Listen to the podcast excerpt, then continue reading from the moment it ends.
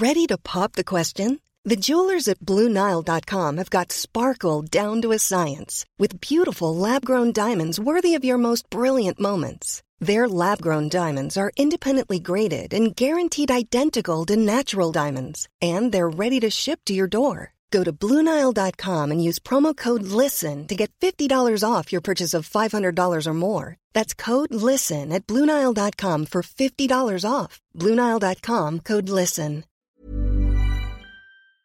BetMGM is pitching baseball fans a chance to swing for the fences. Register using code CAPITAL200 and win $200 in free bets when you place a $10 moneyline wager on any Major League Baseball game and either team hits a home run, regardless of your bet's outcome. Enjoy baseball like never before with BetMGM's daily promotions at your fingertips all season long. Sign up today and find out why nothing beats a win at the King of Sportsbooks. Major League Baseball trademarks used with permission. Visit BetMGM.com for terms and conditions. Must be 21 years of age or older to wager. Washington, D.C. only. New customer offer. All promotions are subject to qualification and eligibility requirements. Rewards issued as non withdrawable free bets or site credit. Free bets expire seven days from issuance. Please gamble responsibly. Gambling problem? Call 1 800 522 4700.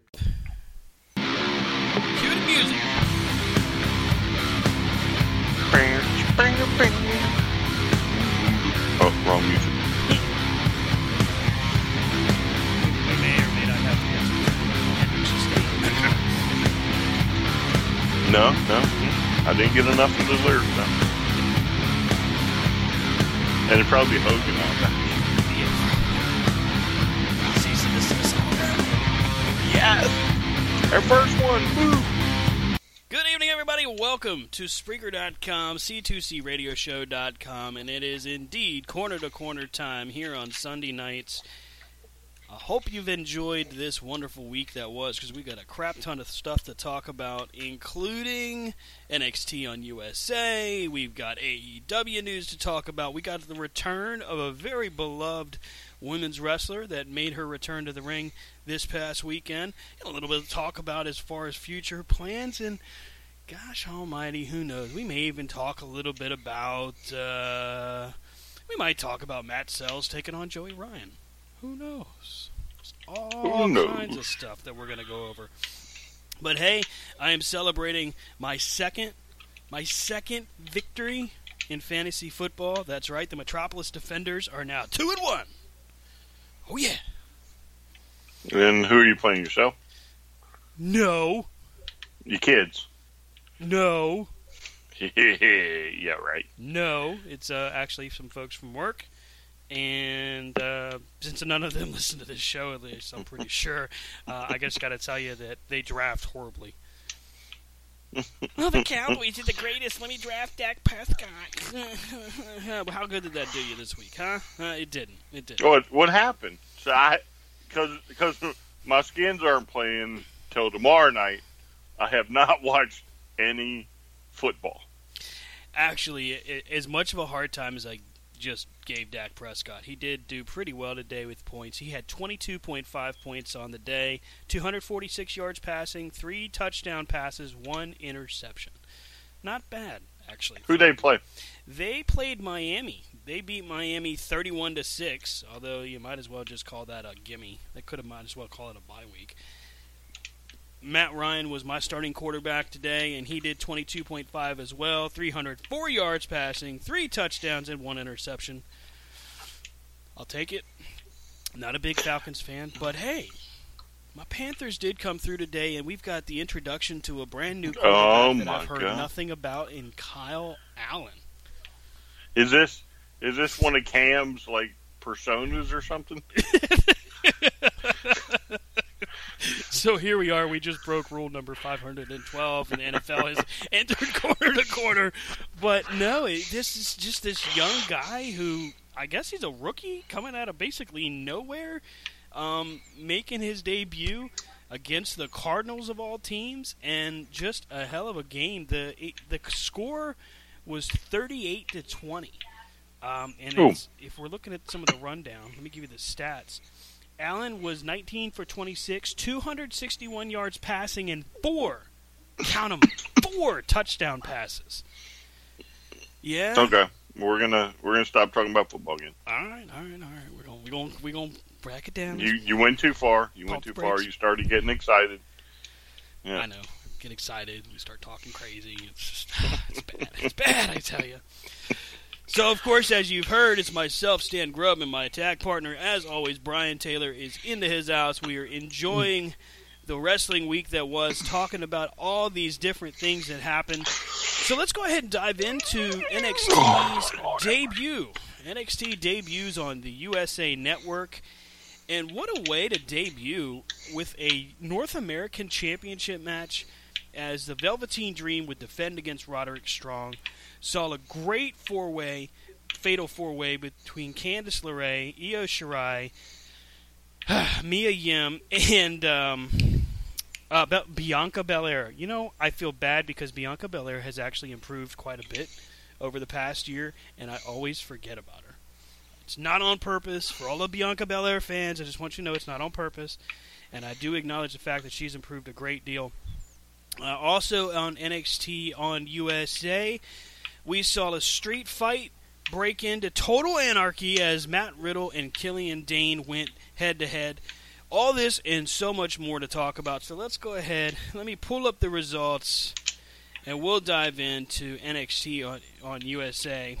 Mhm. Now, again, I'm going to put the disclaimer out there that I did do the husband thing, and I had to pass over a few matches, um, but I did. I did manage to catch the majority of it.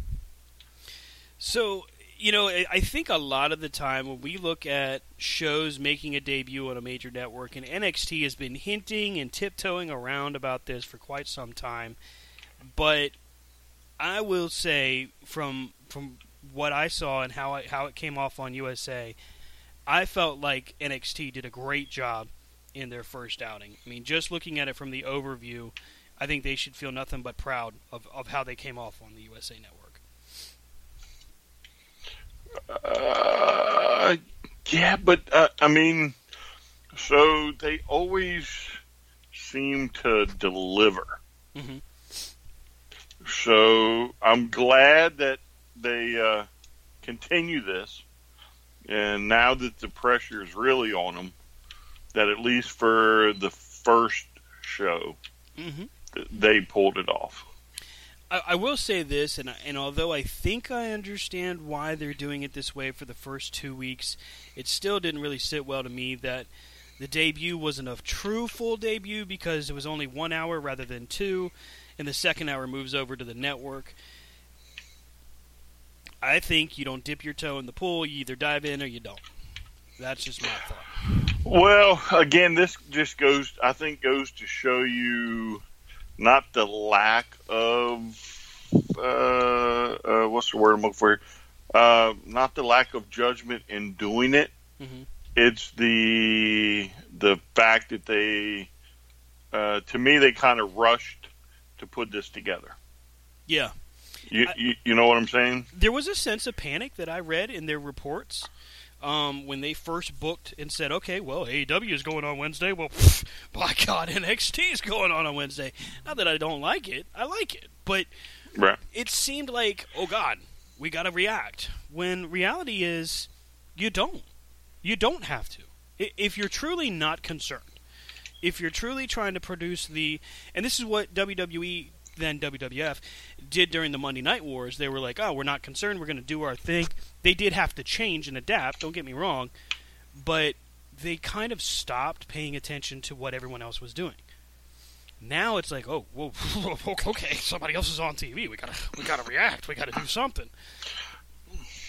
Well, yeah, but I think in the the Monday Night Wars, mm-hmm. if you remember, prior to that, they were they had gotten very vanilla, very generic, Definitely. right? It was still the cartoon era, Mhm. and then uh, Monday Night uh, Raw, not Raw, Nitro comes along, and right from Jump Street, the first show, boom. Guess who's there? Lex Luger, right? The Curses. whole world goes ape. Curse Like, you, Lex literally. Luger. Yeah, literally, they lose their their stuff. And and, and you can you can say that uh, it happened in a lot of different ways because all of the all of the newsletters and all of the early iterations of online dirt sheets were freaking out. Oh yeah, I, I mean I think we were probably even freaking out. Well, um, it was unheard of to see a guy that was supposedly under contract to WWE just show up um, on a on another person's programming while supposedly under contract. Right. And uh, but you know again, so the WWE has to learn quickly.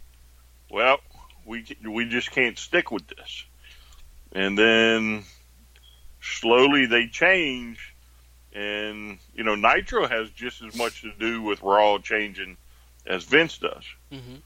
Because mm-hmm. if Nitro doesn't get dirty and start pulling pulling them shots, you know maybe Vince doesn't make certain changes.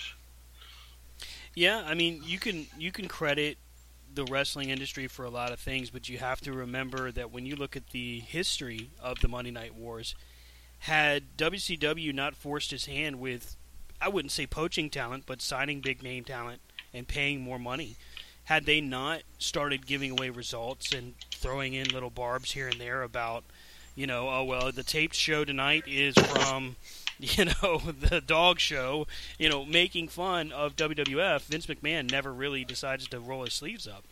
I mean, that's that's I, w- I would say you could consider that fact. Yeah, um, I, I think that's probably very true um, because literally, I mean, they would poke the bear. You know, they were, you know, of course, Nitro was in in the lead, but they would they would not hesitate to poke the bear, right? like right. every chance they got. And you know, Vince Vince got where he was for being ruthless, being you know he doesn't care who he eats and destroys to get what he wants. Yeah, I mean it's it took a lot of effort for for what we saw back in the day to get done. It took a lot of like like Brian mentioned, poking the bear, and it was ultimately WCW was their own undoing because of the fact that they continued to poke, they continued to pick, and they also, while doing so, they were victimized. I mean, Bischoff was trying to go one way, the company, you know, as far as Time Warner was going another. There's so many different things that were happening against him at that point that, you know, the stars aligned. You could say that. I mean, yes, Vince Vince stepped up in a major way. He changed his product, and that's one of the things that made it so great. But at the same time, you don't have that if you don't have someone else pushing you and forcing you to right. make these decisions. Right. So let's take the look. Let's go ahead and, and start with the opening of the show. Fatal four way to crown a new number one contender to um, Shayna Baszler for the women's title. Io Shirai, Mia Yim, Bianca Belair, and Candice LeRae great four way dance between these two. Uh, four, excuse me, these four. And we get a new number one contender in Candice LeRae.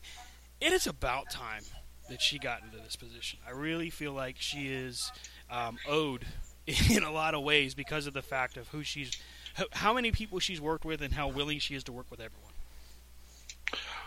Uh, I'll give you that. Uh, uh, I'm not I'm not going to say that I don't think it's probably not the right choice, but um, my heartstrings just go somewhere else. So, I mean, you know, congrats. Don't get me wrong. I'm not saying that, but uh, I would have much, I would have picked Mia Yim personally. I would have liked to seen Mia Yim be the person that beats Baszler at the last takeover. Yeah, but I mean, there's no doubt Candice has worked her little butt off to mm-hmm. get where she is and continues to do that. Don't get me wrong. I'm not saying that. I'm just saying on this particular one, I would have gone with my heartstring. I'd have gone for Mia. I think I think with Mia, with Shirai, and with Belair, you've got three ladies that could very easily take that next step up the ladder and, and be a leader for the women's division in in that locker room. But I think Candice LeRae, in a sense, is a little bit behind the times when it comes to how they've just held back on her, and I think this is mm-hmm. going to be their shot. If she doesn't beat um, Shayna Baszler, though, What a waste. Um, honestly, personally, um, I don't know if anybody's going to beat Baszler because Baszler's also got the um, Dukes and um, uh, what's the other one's name? Uh, Marina Uh, Shafir, I think that's how it's pronounced. Uh, sounds good to me. Thank Um, you. Thank you very much. But I, I mean, collectively, they're brutes. Mhm. You know, they they just destroy people. Um, so as long as they keep this storyline, I I don't know how they're going to get that title off of her, yeah. It's, but it'll be fun to watch.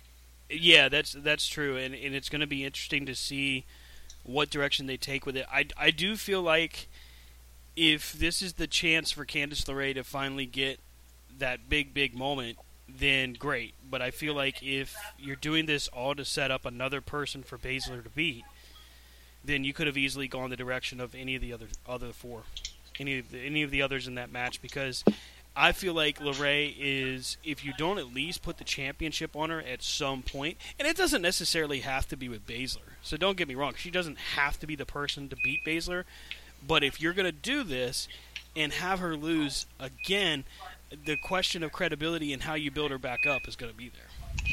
Yeah, but um, I don't think at this point in time that you necessarily need to just take it right off of her. Right. Uh, I think she could very easily be like Asuka and just hold it until they move her up. Yeah, I mean they did that with uh, they did it with Paige and they did it with Asuka for most of the point. I mean, I think there's a Mm. lot of there's room for that. I, I think if they do it right, that Baszler could come out much like Kevin Owens did, and maybe beat one of the top people as while still champ. Yeah. hmm I agree, and I think I think with her again. I mean, you, it, to me, it'd almost be a waste for it to to pass on because their match is what on a, a show, right? Isn't it on an NXT coming up, or is that a pay per view? Um, let's see here. So that I know of right now, and I could be incorrect on that, but I think this is going to be on NXT on USA. Yeah. So, and you know, again, we've seen big fight feels on regular shows before, Mm-hmm. but something like this, especially if you were going to have Candice beat her, um, I'd much rather see it on a pay per view. Uh, just Yeah. just to get that feel. It does feel like this is one of those moments where it does. You should want to see it on a takeover rather than uh, NXT on USA. But if they're looking for that, hey, we're going to do our big Monday Night Raw or uh, Monday Nitro kind of debut, which I think that's kind of the feel they're going for, then it makes sense. But it, it is going to come off a little bit, a little bit weird. If if they do it the way that I, I have a feeling that they're just going to have Baszler make her tap out. I think Baszler is going to win. And to me, if you're going to do that, I would do that at a takeover instead of NXT on USA. If you're going to do a new champ, makes sense. But you know, it, it's I think it's all a question of uh, philosophy on that, like how you would really go about booking it. Right. Uh, well, I mean, again, though, uh, you know, because now there are things that come into play, and now you got to be mindful what you just give away. To me, you know, on USA as opposed to what you're going to give away on a pay per view. And I again, for some reason, that just feels like uh, almost like a main event for a pay per view. Mhm. You know, It- it's got to me, it's got that much of a big fight feel to it. Yeah, and I agree. I, I feel like uh, Takeover is a good destination for it. I think if you put it on, although you know, if they made it a main event of the two-hour show, that wouldn't necessarily be bad. You could build it up pretty nicely for that. Uh, maybe, but again, remember, you know, if you go back to to the war, hmm um, you know, and that's basically what this is going to turn into, no matter what Kenny says or somebody else may say. We can maybe touch on that later. But, Definitely. I'm glad you brought um, that up. But literally, if if I know the best you're going to give is on, um, you know, a, a regular TV show, Mhm. as far as you're giving away championship matches, well, then I don't really have much to worry about um, for your pay per views. I know you're not going to be giving out, you know, doing storylines because, you know, you're just letting them unfold right in front of the the public. Yeah. You know, whereas, you know, again, every once in a while, the discussion is talked about how, oh, you know, there's no storylines no more. There's no, you know, we're not doing this and this and this. Of course not, because now we're just giving them stuff away for free when it should be a pay per view. I'm not saying all title matches, but again, you're right. There is something about this particular match I think that just feels different. Yeah, I, I think that there's a lot of opportunity here. There's a lot of room to turn this into something, and how they do that is, is kind of difficult to predict, but it'll be interesting to see what happens in the next few weeks. Uh, going back through the card, we got a chance to see Cameron Grimes, former Impact uh, X Division champion, better known as Trevor Lee, uh, hit the immediate victory on Sean Maluta with a jumping double stomp. Um, I can't say I've ever seen a move like that before, but he just jumped up in the air and drove Sean Maluta down with his feet. It was kind of a, a sick way to end the match. It was decent. Um, great showing for uh, for Cameron Grimes, and, and kind of a teaser as to what we could see for him going forward. Which I would have never guessed they'd have given him squash matches, though. Uh, it may just they may not feel that he was as well known on Impact. Um, you know, because again, now we're talking the later years, the leaner years, Right. um, and again, we're not we're not even talking like the last six months or so. I he, I think he's been gone for a little bit longer than that. So we're talking the really lean Impact years. Mm-hmm. Um, Well, and he was one of their standouts for a time where they didn't have a. Oh, well, they had some. I don't want to put it that way. They had some. They just didn't have a lot to really write home about. Um, and Right. he was one of their standouts. Yeah, and uh, uh, we saw him in um, Nova Yep. at one time. Yep, we did. He had a great matchup. I want to say he was with against. Uh, Sonjay Dutt. yeah, good old Sonjay. Um, Mhm. Hey, Sonjay is now. A, it's so weird seeing him on WWE TV. And he's in Yeah. a suit and not in gear. I'm like, come on, man, let's get him in the ring. Yeah, yeah, especially Sonjay because I've seen Sonjay multiple times. I enjoy watching Sonjay. Yeah. and you know, of course, he is part of Nova Nova Pro also. But hmm um, God, he would fit in so well at this time. Yeah, I mean he's so he's he's definitely the elder statesman in a lot of ways. He's a veteran that I think, God, could you imagine putting him on 205 live and just Mhm. having the that guidance, much like you would have with like a Rey Mysterio or even Johnny Gargano. I know, Mhm. I know. There's tons of fans right now that just got ready to throw their computers or their phones. No, don't put Gargano on 205. Why not? The guy is all right. He's 205 size, and he's one of the best cruiserweight style wrestlers you've ever seen. Why wouldn't you put him on there? Uh, yeah, but I think they didn't they come out with some. Aren't they doing some campaign or something where certain ones are being kept on NXT? Then he, um, I forget exactly what it is, but like I am NXT or aren't they having one of those campaigns or something? Yeah, yeah. I mean, and and supposedly 205 Live is going to be um, merged into NXT somehow, as far as the show's concerned, which is probably intelligent, but at the same time, um, they didn't do a very good job of preparing 205 Live for success. They kind of ignored it. They threw it at the back of SmackDown tapings, and you know we were there when we saw Cedric and Ali just tear it up and really, literally turn the tide in one night for Mhm. that show. Um, you took a crowd that was disinterested and didn't want to be there, and turned them into on their feet, and that, that speaks volumes. That's only because Randy was first. True. Randy Borton. you know, I know funny. there's there's tons of Randy Orton fans out there that think he is the end all be all. And look, I've never met the guy. I don't know him from Adam, except to say this: we've seen him at every stage of his career, from the Legend Killer to you know Randy News Network. We've watched him from the beginning as far as WWE. It's not like we don't know the guy that we're watching on television. I would say that Randy's younger years, when he was like from 2004 in that time frame, the Legend Killer, probably his best work. Yeah, and and you were quite the Orton fan at one time, so Ah, yeah, okay, yeah, yeah, I'll give you that. yeah, I kind of dug it. yeah. Well, I, and I'm talking like early years because I don't think it was until he put that stupid cast on before I started liking him. Because then it was like, oh yeah, this is getting good here. Dirty cheater. and then, well, he did steal my gimmick. You know, Everybody, meat stole your gimmick, so Why would you bring him up? because it's funny. It's not fun. It's very devastating and hurtful. all right, moving on.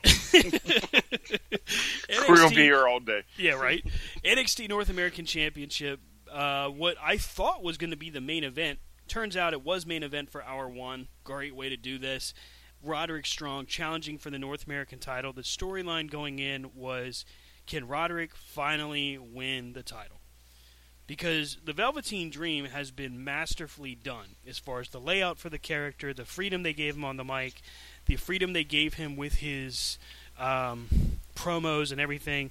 He has turned into such a dynamic character that the question was really can Roderick Strong win the title or, and I was starting to think this while watching this matchup, is this all a ruse and the Undisputed Era is about to pull the dream in? I thought during this matchup that we might see that, but as it turns out, um, that was not to be. It does turn out we get a new North American champion in Roderick Strong after just a tremendous matchup between these two. These guys threw everything they had at each other. We got to see Adam Cole, we got to see O'Reilly and Fish all run out and get involved, and finally, we finally got to see it. We finally see Roderick Strong come away as the new North American champion. The Velveteen Dream, though, the question now becomes: Does Velveteen Dream win the title back? Or do they take this chance to move him up and maybe have him feud with Adam Cole? Mm, there's a there's a big following for the dream there. Yeah. I could almost see him going to the front of the line Yeah. and going to Friday Night SmackDown. Ooh. Um, because again, so remember the draft. Remember what they said about the draft that it's going to cover all the shows, Mm-hmm. and you know it's so big it's going over two nights. I think this is why it's going to cover all the sh- all the shows because you're going to. I, I think he's perfect for Fox. I think they they're going to want that flash. They're going to want that flare, and I think I think Velveteen's going up. So you're saying Velveteen Dream goes up to SmackDown. Mm-hmm. All right. Let's see. 2019 draft predictions. Dun dun dun. Yeah, you know I got to Oh. do this. I'm putting notes in here. So Already? Brian predicts, and we're not going to do the full-on draft here, but Brian, I'm just putting this down so I don't forget. Because if I don't, I will forget. Mhm. Velveteen Dream to SmackDown. to SmackDown. Yes, uh, and again, so uh, even like uh, Supercard, hmm right? They've had a whole month long Velveteen Dream um, party, if you will. Right. You know, special cards, special card backs. Um, for those of you who don't know what we're talking about, Supercard, get out your iPad, get out your tablet, go to your app store, type in Supercard, sit back and enjoy yourself. Um, but yeah, I mean, it's beat been- by us. ha ha ha, yeah. uh, but uh, you know, again, uh, there's something fishy with the Velveteen Dream Mhm. for them to, you know, again, something like Supercard to have a month long celebration of him, only to have him lose a title. Hmm. Well, Wouldn't be the first time we've titles done something like this, though. well, yeah, but I mean, sometimes titles get lost so that people can move up. And if you were to look at all the flashiness and all the, you know, the guys with potential and everything that you want to stick on SmackDown, why not him? hmm Well, I mean, as we know right now, the draft is on the way on the 11th and on the 14th. We got Brock Lesnar against Kofi Kingston on the horizon. We got so many things that are apparently on the way that it's it's about to get really confusing out here. We're all going to be like, "Uh, I don't know what's going to happen next, but it makes for exciting TV and that's really the name of the game. How do you make this play out on television? What story are you going to tell with this? Because realistically speaking, you've got a lot of different ways you can go with this. I, I kind of think that that they're going to keep Velveteen in, in NXT simply because of the fact that you still have so much money on the table with the character of his stature that why not get every penny of it that you can, both in NXT and the main roster? All right, so you ready? Go. You ready for me for me to jump on that argument? Sure. Where, where are you going to get the most bang for the buck for him? Friday Night SmackDown, or hope that the that the one show that's competing against another show is going to draw the viewers? Mm. Mm. That's not a bad See? argument. That's not a bad argument at all. You got to put Yeah, him I- make I- the most money. That's true. That's it. And uh, I think he, again, he's he. I think he's going to rise right to the top when he gets to SmackDown. But that's just me. Well, I think I think there's definitely room for it. Um, so we come off of the great main event for hour one, and we go into the network for hour number two, and we get to see a matchup with one of my favorite wrestlers from the UK, Pete Dunne, and Arturo Ruas. And the reason I struggle saying that is I think that's the first time I've ever said his name out loud. Um, but yeah, a matchup that was actually pretty quick, where where Dunne wins by submission after breaking, seemingly, two fingers of Arturo Ruas. He grabs his his pointer finger and his pinky finger with both hands, and then just yanks them both to the side, opposite sides. So essentially, he breaks breaks his fingers to get the match won. That's ridiculous. What what I think what's ridiculous is the noise that is produced from that move. I don't know Because the really good ones, Yeah. uh, I don't either. The really good ones, it sounds like he's breaking them. Yeah, yeah. I mean, it was just, and and you hear the the crowd. They get hushed when it's happening. Like it's ooh ooh, and, you, and they're all buzzed because Pete Dunne, when he comes out, people go nuts. They have money with this guy. They can turn him into whatever they want. But the entire time they're doing this, like the crowd's going nuts, and all of a sudden, Dunne just kind of grabs at the hand, and, and and you you don't hear the crowd anymore. All of a sudden, it's like, um, what? and then he yanks Yeah. at both fingers, and you're like, ugh. Both both Keanu and I were like half nauseated by it because of the impact of the way he yanked at both fingers, and it just looked. It was just. It was great on television. It looked great on TV, and that's that's Mhm. exactly what you want in that kind of a moment. Oh yeah. hmm Um, so this is where I started watching it. So I did see this, Mhm. um, and I enjoyed it. I I like Pete. Hopefully, we're going to get to see more of him. Hey, maybe I get to actually see my bruiserweight division idea actually happen. You think? He calls himself Uh, a well- bruiserweight. I, I'm not sure what. You, oh, you're talking about so a whole division. So kind of like uh Like he wins a title and calls it the bruiserweight title. oh, kind of like Lance Storm, maybe. Yeah, yeah, yeah. Exactly. Yeah. That's that's possible. See him win the uh, North American title, and just rename it the Bruiserweight title. I like that idea. I'm I'm, I'm down. I'm down. Oh, you're down, all right. Uh, you know, you know, always gotta take it.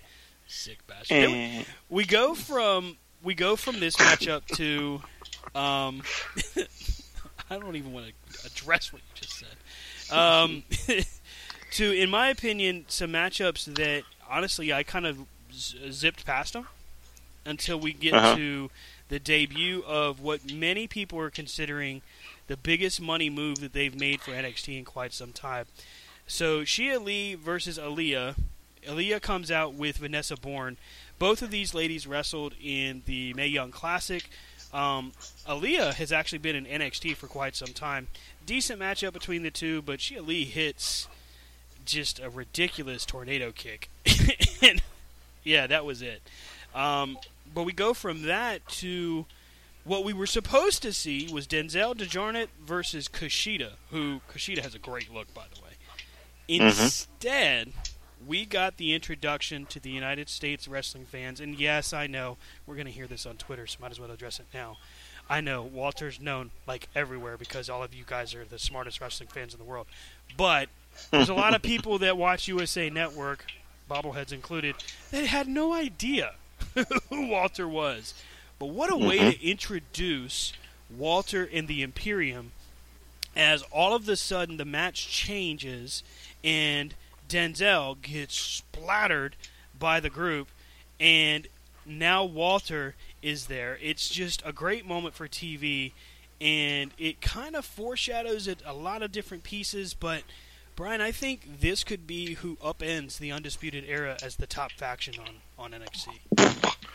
Um, And I like the much Undisputed as Era. I, yeah, I was getting ready to say, as much as I love Adam Cole and the rest of them, I think you're probably right because none of them really would have the size Yeah. or power or you know to to face Walter, let alone the other ones. Because Walter is just that's a beast. Yeah, I think Walter is just maybe he doesn't need to talk so much, but when he talks, everyone listens. That's the thing I noticed. Like you get a lot of wrestlers that that when they talk, especially if they have an accent, much like Kushida did, um, that people are kind of like, "Oh God, I can't understand what he's saying." But Walter, like when he speaks, even though he's not speaking really great English, everyone is listening. Like it's it's it's hushed crowd. Like who the hell is this big behemoth? and just basically took over the ring. And who's going to stop him? Right. We love Adam Cole, but I mean, Adam Cole is not going to stop Walter. No. No. Uh, no. Velveteen Dream's not going to stop Walter. Uh, no. Roderick Strong's not going to stop Walter. I mean, no. we could do this all day. You're going to have to Yeah. find. You're to have to find like a like a Brock Lesnar type character. Cesaro. Yeah, maybe Yeah. Cesaro. Ooh, that would be a cool surprise if Cesaro did it. Yeah, well, I think Cesaro's on the way too, but that that we'll save that for the draft day. So, uh, yeah. So Walter is just. I don't want to call him like an oddity. You know what I'm saying? Hello. Yeah. I Oh, think- okay. I don't want to call him like an oddity, Right. but he's a freak of nature. All right. Yeah. There's no getting around it. Well, I mean, try taking a, a chest top from this guy. Nope. There's there are he says no. nope. there are gifs all over gifs all over Twitter of every time he slaps somebody's chest and the the way that their body just like it's not hel- it's not healthy for sure. But the way their skin just like kind of parts almost as if he's just destroying their sternum with that huge ham hock of a hand just crashing down. I mean i would be like nah i'm not nah bro i'm good. Stan we got a new opponent for you. I'm good. Yeah, it's uh, and then he's got uh, who's the rest of them? Alexander Wolfe. mm-hmm Um, I don't. Rem- I don't remember that. Yeah. And um, Did- who? Hold on, I got his name here. So Marcel Barthel, Fabian Aichner, Alexander Wolfe, and then Walter. There you go. Yeah. So, what do you think the rest of NXT uh, uh, Europe or whatever it is think of this? You know they have to be celebrating, right? They probably all went outside or went out to the local bar. Was like, ah, let's get drunk. Walter's gone. Woohoo! He's in the states. yeah, I mean that's one of those one of those moments where you just are like, uh, great. How do we do this? so yeah, so but it was it was very interesting to watch not only him but the way the crowd responds to him. Yeah, he he kind of commands a response from the crowd before they even know what to make of him. Um, because when you're looking at how he handles himself, just the way he walks, the way he commands the the attention of the crowd, he's very methodical. Mm-hmm. Yeah, he is. He is definitely uh, something to watch. Yeah, I think we've got we've got money right here when it comes to Walter.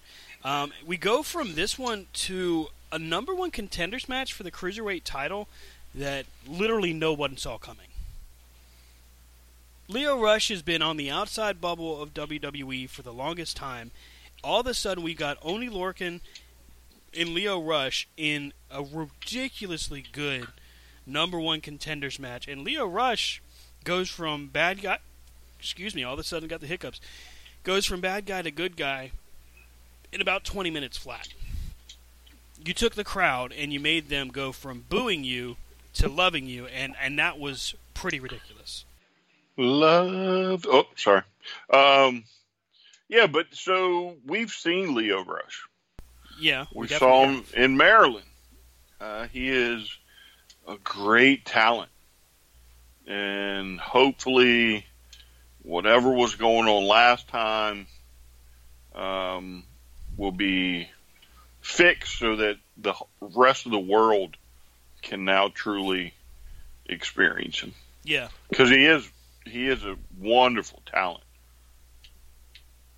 yeah. I think uh, I think he's got a lot to offer, and I just think maybe he maybe he just rubbed somebody the wrong way when it happened the first time. I mean, who knows? Uh, well, yeah, maybe maybe the comments during the the match. I think uh, one or two people said something commentary wise that Yeah. maybe you want to go back and listen, and maybe that explains a little bit. But Yeah, uh, um, I'm glad he's back. I am too. Uh, Mauro Ranallo did did kind of say that he was proud of Lio Rush for being an advocate and outspoken about mental health rather than letting it take a back seat or him having to take a back seat to it.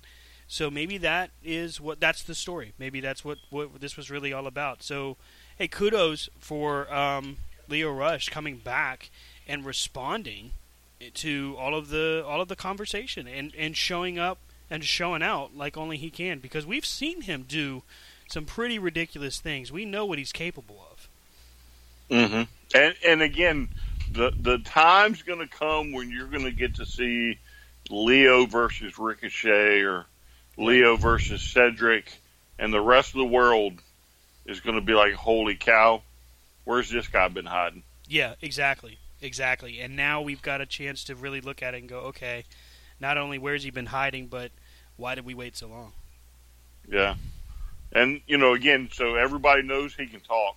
hmm Um, now, now, hopefully, you're going to get to see Lio in action, and he is a joy to watch.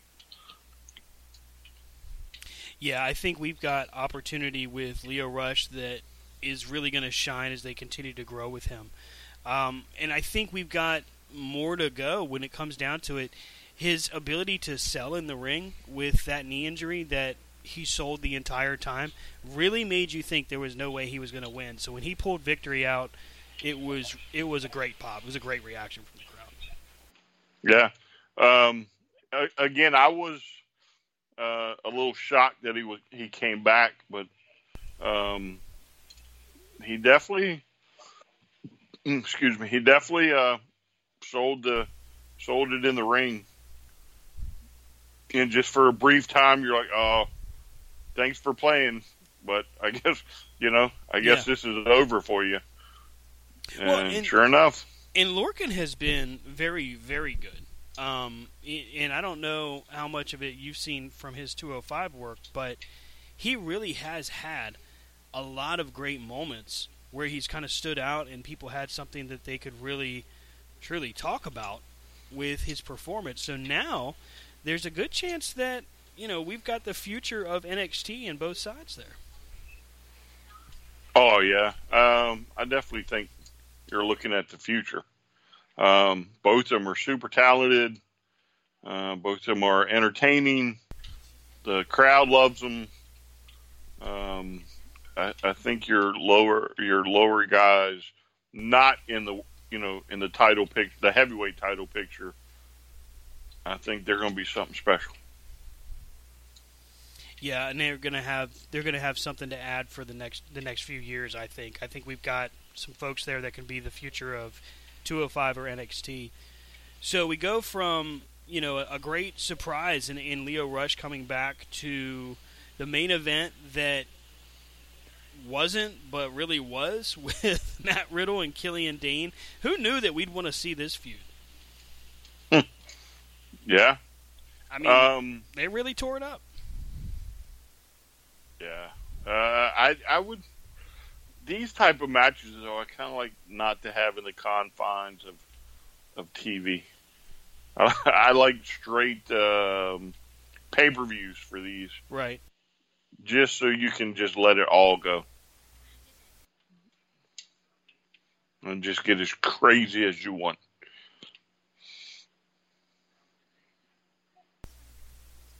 Hello, I'm still here. You Uh, lost me, kid. Sorry, my headset's being a little funky. Um, but yeah, I think with what we saw with the the teasing of all of the different mixtures there, but what we really saw was the introduction at the end of Imperium as they basically beat everyone up. Like it was just you got you got Dain, you got Riddle, they're fighting back and forth. You're like, man, this is a great brawl. These guys really have something that we didn't expect. And then all of a sudden it's nope. Here's Imperium. Try to stop him. and that was really the story. You know, try to stop Imperium. Yeah. well, it's been a it's been a while since you've seen a good um, locker room clear and brawl. Yeah, agreed. Agreed. I think that there's there's something to be said for just having the that imposing figure that can really Mhm. give you something to look at and to really consider, wow, this is this is something beneficial. This could really be something good. Yeah. Um, I mean, again, though, it wasn't my favorite, and um, I did like the the locker room clearing stuff, but I I kind of like my uh, specialty matches saved for pay per view. Yeah, I mean, I think there was there's a lot of um, there's a lot of room there for being able to what what am I looking for? Being able to to tell the story a little bit more openly. I think we have that opportunity with that, but that's why we get to see some of the things we get to see. That's why we get to see, um, you know, NXT on USA. That's why we get to see these different pieces question really becomes though is are they going to be able to turn it into something Well, I mean, that's what half the country is hoping for, and the other half hope they poop to bed. well and that is the name of the game. There's so many people right now that want to that want to see NXT fail and WWE fail. And I, I think it's just because they want to see something different. And that makes sense to me. Um, but what they're really looking for is just something new. And that makes sense. I, I understand the I want something new thing. Because I think we all do. I think we've seen enough of what the the the big machine has done in the past. So what we want to see now is something that is just different. Right. Uh, and well, I think I think there's a disconnect, right, between the God dare I say it already, um, the way the WWE treats the bobbleheads and the way the um, wrestling fan gets treated. Uh, you know, because it's like the bobbleheads, they don't understand that their intelligence is getting insulted sometimes.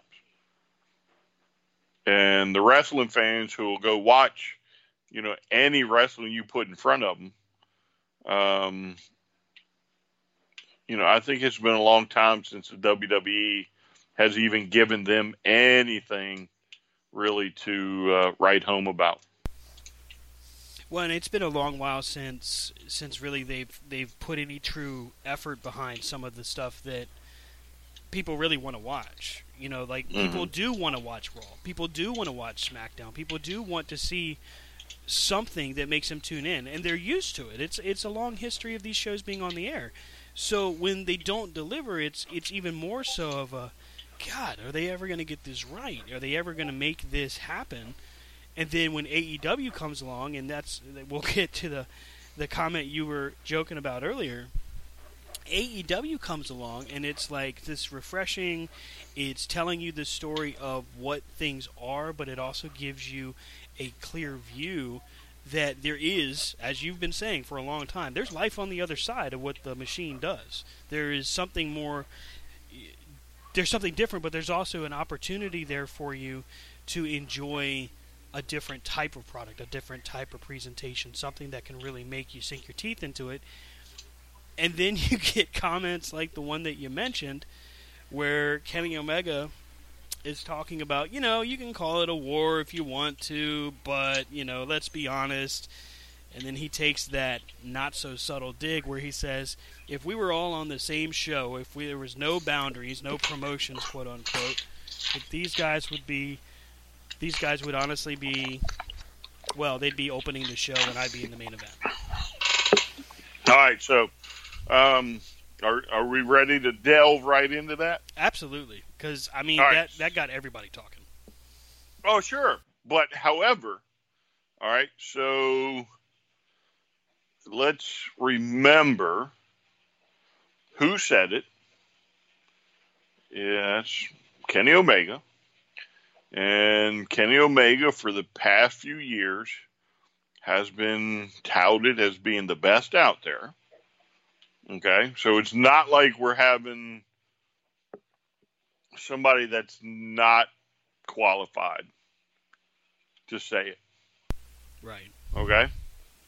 Um, it's and it, I don't think it's um, him being I don't want to say malicious or whatever, but I mean, in, from his point of view, he's saying, "Well, I'm the best," and if you were here on my show, you'd be at the front. Okay. Mm-hmm. Now he's right about some of them because they they could very well be, depending on who else was on the card.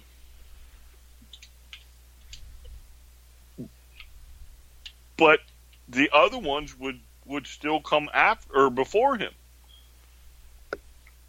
And it's good because again, these guys in AEW have um, a weird, not weird, but have have a crazy way of keeping them fresh mm-hmm. and on everybody's lips, and they've done it for two years. I mean, literally since this whole thing has started, since Dave Meltzer come out and said, "Well, y'all couldn't fill a ten thousand seat stadium," right when they were in ROH. Right. What they do? What they do? They, they picked, sold it out. Yep. and but they poked fun at Dave, and then that kept Dave talking, and that kept them in the news, and it helped sell it out. Right. Then flash forward. I mean, literally up until this point, there's been four shows. I think, if I'm counting right. Uh, Let's see. There's been double. no, Nothing. three shows. Yeah. Well, the All In, which was the one that he was telling they couldn't do. Yeah, And but had- that doesn't really count. You're talking about AEW shows, specific. Yeah, Okay. Yeah. Yeah, so you're right. There, It's like three or four.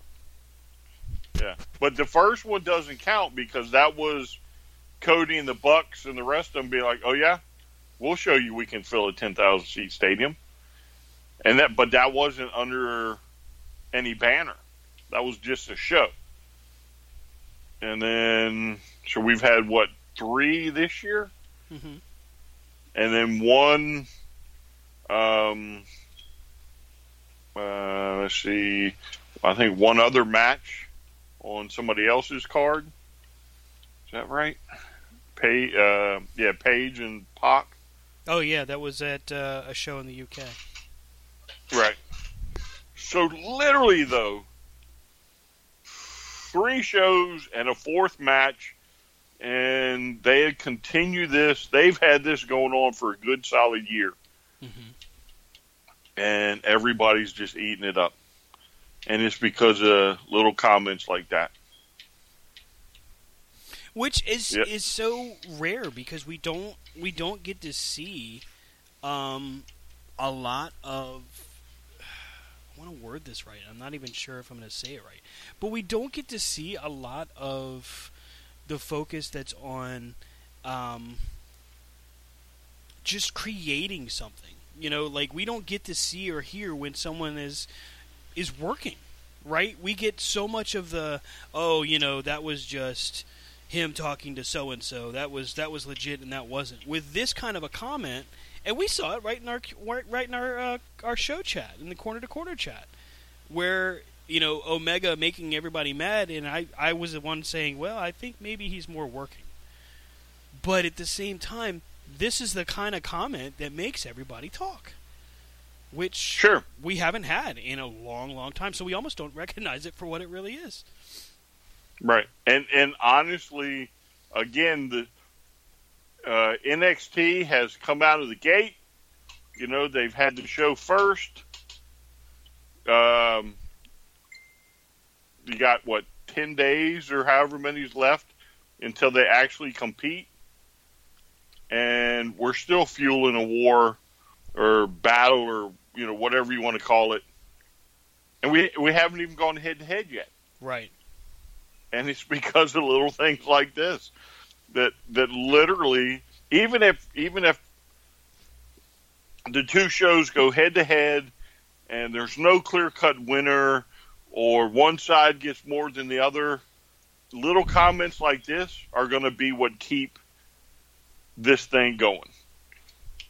Um, because you can't tell me that Adam Cole and Gargano and some of the rest of them aren't going to respond in kind sooner or later. Right, right. And sooner or later, these these comments are going to start to add up to where you don't have a choice. You've got to start answering them. You can't ignore it anymore. You've got to say, "Hey, you know, Kenny Omega may think he's hot stuff, but let's not forget." And somebody's going to say this. It's going to get said. He couldn't cut it in our in our stage, and everybody knows what the real story is behind that. Nobody's dodging that, but because there's so much room for story, it just makes all of it that much more interesting. Mm. But and I know, I'm sure it's coming because I think I might have already seen it on a chat or something about that, hmm uh, where somebody said, "Well, Kenny couldn't cut it in the WWE or whatever." Right, and I I left that alone. We were in the same chat. Yeah, but however, name me one guy from NXT currently on the roster that has done what Kenny's done since leaving. None of them. None of them. Not Right. even close. So, as valid as that argument be, may be, it's it's not going to cut the mustard when you compare these guys, you know, pound for pound. Um, it, you're just going to have to sit back and wait for October 2nd where they go head to head. But, um, God, it's fun getting there, right? Right, right. And that's what I love it. I mean, like, okay, even if you're the smartest of smarks, right? And I get it. There's tons of you out there, and you all love what you love, and that's fine. But you have to look at this and go, wow, there's a lot that can be done here. Like if you're Adam Cole, this is natural story. At least it is in my mind.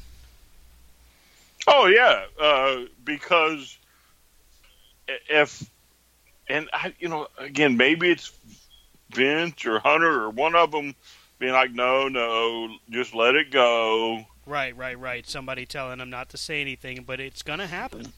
Someone's gonna Right, break and- loose, and that's when it's gonna be like, "Wow, this is magic." Right, yeah. And, but I mean, think about it. That's what happened in the past, right? The Mhm. WWE was twiddling their thumbs, and there's WCW just poking away at them. Right.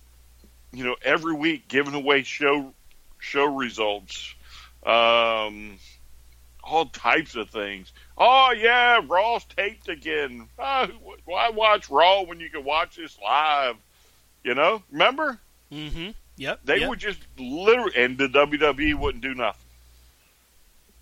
And that's kind of, to me, what it looks like maybe going on here.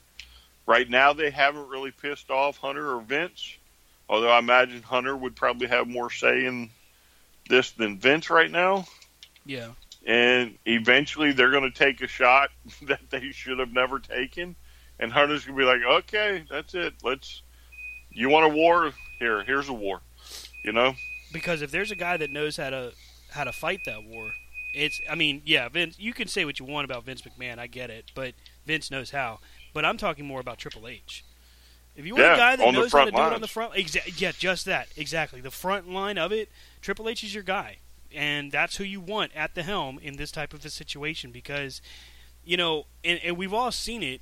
Like Cody breaking the throne, right, with the sledgehammer and all of that was very symbolic. It told a great story, and a lot of people were like, "Oh God, it's a shot across the bow," and some people were like, "Oh, that's so that's so petty." Well, it doesn't matter if you think it's petty, because guess what? You just did exactly what he wanted you to do, and that's talk about it. So, you, Right. you lose, and that's the whole point, though. I mean, that's the thing, and that's we haven't had this. Not not TNA, not Ring of Honor. New Japan has probably come the closest as far as like, wow, they have something, but they couldn't quite Mhm. deliver it just because of where they are. Now we've Right. got it. We have. We used to joke about Bullet Club wrestling, right? We used to say, "What if Bullet Club just had their own promotion?" Well, they do now, hmm and now you've got. Now you've got possibly one of the hottest rivalries just now brewing, and that's the cool thing because we've got. let's see. It took two years for the Monday Night War to really get going, Yeah. And we were. And it was it was very organic too. yes. Whereas this one is like straight up, right right out the gate. hmm You know, we're gonna we're gonna try and if we can recreate this, we're gonna recreate it. Yeah. Because- exactly. By God, it sells tickets. Right, right, and and it will, it will. That's the coolest part. Like it is going to, it's going to sell tickets. It's going to make you pay attention, which is the best Mhm. part. And that's that's what I think. And I think we've all talked about this. That's what wrestling has been missing for a long time. Uh, I don't know if I need. I, I think wrestling though has been missing. Maybe not so much a war, but good competition. You know, if you go back to the territory days, and they didn't really, you didn't really, you know, talk, but so much open public right? So the AWA wouldn't talk but so much about the NWA publicly, Right, exactly. right? And that was a different era. You know, Vince pulled the curtain back, and uh, the Monday Night Wars took us to a different era. and now that's what we expect. Right. Not so much expect, but that's what we want. I guess that's what we want. Yeah, we want to be Especially shocked. for- we want to be surprised. Yeah, especially for those that were watching way back when. You know, it was such a joy. It was so fun every stinking Monday night and throw in a Thursday or two and Right. Everybody loved And- Thunder. How could you not love Thunder? hey, don't talk about thunder. thunder. Or I'll bring up Thunder in Paradise. oh, that was the worst show ever. um, yeah, so it's fun that they're doing it, and I don't necessarily need to see one side beat the other, Right. um, but I just need AEW to stick around long enough to get the next wave of talent that are that'll start that'll not start but that'll come out of contracts. So like the Briscoes, um, the Guerrillas, that type of stuff, and you may really see a competition then. Yeah. Jay Lethal. You know, there's so many out there, and who knows? Maybe you know we'll cover uh, what uh, you told me earlier about Impact and R- possibly ROH. Uh, you may actually get a third competitor in there, That's the third craziest legit part. competitor. Yeah, like we we've been okay. We we said this last week. We talked about Anthem and AXS TV being a huge, huge get for this TV deal, and it's a great time to do it because the way wrestling is right now is you've got plenty of opportunity with what you're about to do on AXS TV. You got the Women of Wrestling superheroes. You've got hey, what do you know? I said it right the first time. Uh, you've got New Japan. You've got the right talent around you, the right shows around you, the right eyes around you to finally grow your audience. So kudos to Anthem Entertainment for sticking this out because that takes balls. There's no other way to say it. It just does. Because if you're going to go and you're going to hang around and you're going to last, you got to be gutsy. You got to do something. And I really Mhm. respect what they're doing. So now let's fast forward. Let's take another stronger look at this with the rumor that just broke this week. And uh, Don Callis, one of the folks in the know and uh, in the offices over at Impact, seems to be scoffing at it. So maybe there's no smoke where there's fire, but uh, maybe there is. Apparently, in this rumor, we're looking at the possibility for, and I would have never thought I'd ever see the day where this would become a thing. Apparently, Ring of Honor, who has been struggling with ticket sales, uh, we read in our show chat that apparently Ring of Honor is having such a difficult time with um, ticket sales that they barely moved 200 sa- tickets for their upcoming pay per view. Add to that the rumor that apparently, apparently, with what we're about to see, it's Impact that may be absorbing Ring of Honor. So we may actually be seeing um, a changing of the guard like no other. Something that we would have never, ever, to quote Chris Jericho, ever guessed was even a possibility. Yeah, that that impact would uh, Would ab- outlast. absorb. yeah, right. Well, not just outlast, but would absorb another company. So, may, well, you know, maybe we'll get lucky though, and uh, the NWA will have a part to play in this also. Four major companies. Oh, Oh my, my God! yeah, I mean, with the NWA returning to Georgia, doing their television tapings in an old school style studio setting, which, you know what? If you're a company that's trying to re- reinvent yourself and bring back the fans that you wanted, that's a pretty smart way to do it. You're almost guaranteed. You're almost guaranteed to create your audience again. You can create, literally manufacture a sellout crowd and that is a Yeah. brilliant move. I mean, I think it's smart. Yeah, I I can't wait. I hope I get to watch the NWA. Um, and of course, hopefully they take a page, especially for them. I'd like to see them take a page on the Impact, Right. the early years, where they just kind of found a place, hung out at it for a while, you know, developed a following, and put on good TV. Yeah. Well, and there's something to be said right now for being able to strike while the iron's hot, the ability to make people pay attention,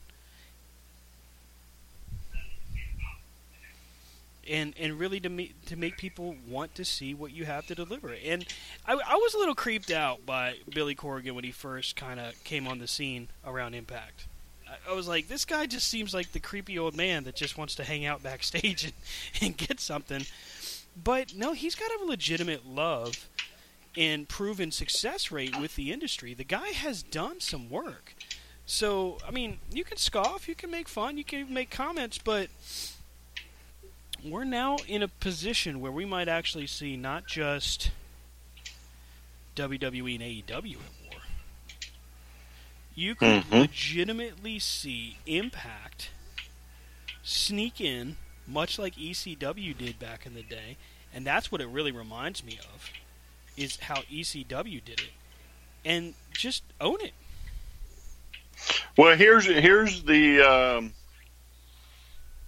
here's what's interesting. So we are fast running out of nights to air shows, right? hmm So I there is no way that I think I would put Impact on Friday, right? If I was AXS, I think I'd move some of my programming, not all, but some of it to a different night. So I would leave New Japan on, and I would leave uh, the women on of wrestling superheroes or whatever it is that you can't get. No, I can't get. the women of wrestling super duper heroes. Yeah, glow too. No, I'm just kidding. uh, say close. um, anyway, so I think I think I'd be okay with leaving them on, right. Right? Because they're different, and I think I can get away with uh, that niche audience. I don't. I don't want to put Impact against SmackDown any way, shape, or form. Right. because you, you, I mean, you can't keep airing these shows at nine, ten o'clock at night, eleven o'clock for you know, then a two-hour show comes on. Right. God, nobody's going to stay up and watch five hours of wrestling every Friday night. Right.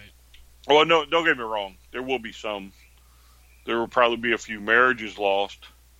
Uh, there will be some that just have nothing better to do that'll watch all that. But Well, I mean, There's hey, gonna be a lot- know, Everybody likes wrestling. Yeah, well, yeah, that's what I'm saying. But there will be a select group that won't have anything else to do but to watch it. Um, that's just a lot of wrestling for a Friday night. So you can't put, you know, some you have to move. You can't do Wednesday. Ah, Wednesday's booked. So then where are you going to put them? You can't do Sunday. That's pay per view night. You can't do Saturday. Saturday's pay per view night. Um, so you got what Tuesday and Thursday. Yeah. Ooh, and now you got to fit two shows in there. It's a tough market. Yeah, I'd almost I'd almost take my chances against Raw. I think. I mean, you almost want to. If if if you're that company, I mean, do you really want to go in there and go head to head with the juggernaut that is AEW right now? I wouldn't. No. I wouldn't. no, I don't. It's just tempting fate, Yep. Don't want NXT. right? Don't want anything to do with them. Um, and I definitely don't want SmackDown because I think at least for a while, SmackDown is going to be Flash. You know, it's going to be all Flash, and it's going to be the ooh, look at that. That's that's so pretty. And Yeah. then when it wears off, we'll see how it does. Yeah, I think there's going to be a lot of um, a lot of that initial. Oh wow, this is the hot thing, and it's going to be okay. Who can keep him? Who can keep him around the longest? You know, who's Mhm. going to be who's going to be the one that tells the story that keeps everybody in in tune, but entertained, inter- intertwined, because that's Mhm. really going to be what the key is. Yeah, the, I mean that's you're gonna have to come up with something big hmm on a weekly basis to to keep the all the rabid wrestling fans in check. Yeah, I agree because you're going to have to find a way to make people believe what you're selling is better. What is your Mhm. what is your thing? Because AEW's is going to be wrestling. I think they're Mhm. going to just provide a better wrestling show. WWE Mhm. is going to be drama. They've always done very well with a good dramatic storyline. That I don't see that changing anytime soon. Um, and I think Impact is going to be that of a cruiserweight style. So if you are, you know, if you're New Japan or if you're, you know, women of wrestling superheroes, I did it twice in one show. Twice. Um, but seriously, if that's who you are, you have the ability to create your own niche, but then you're screwed. Because now if you screw up in your own niche, you can't go anywhere else. So I mean Yeah. that's a tough that's a tough role. I would not want that challenge. That would make me uncomfortable. Yeah, it's God, that I think I don't know if I want to hit October. Yeah. Um, because I, mean, literally, I may have to buy me a new DVR. yeah. You're gonna have to find a way to make to make this seem or come out as just like wow, this really snuck up on us kind of thing.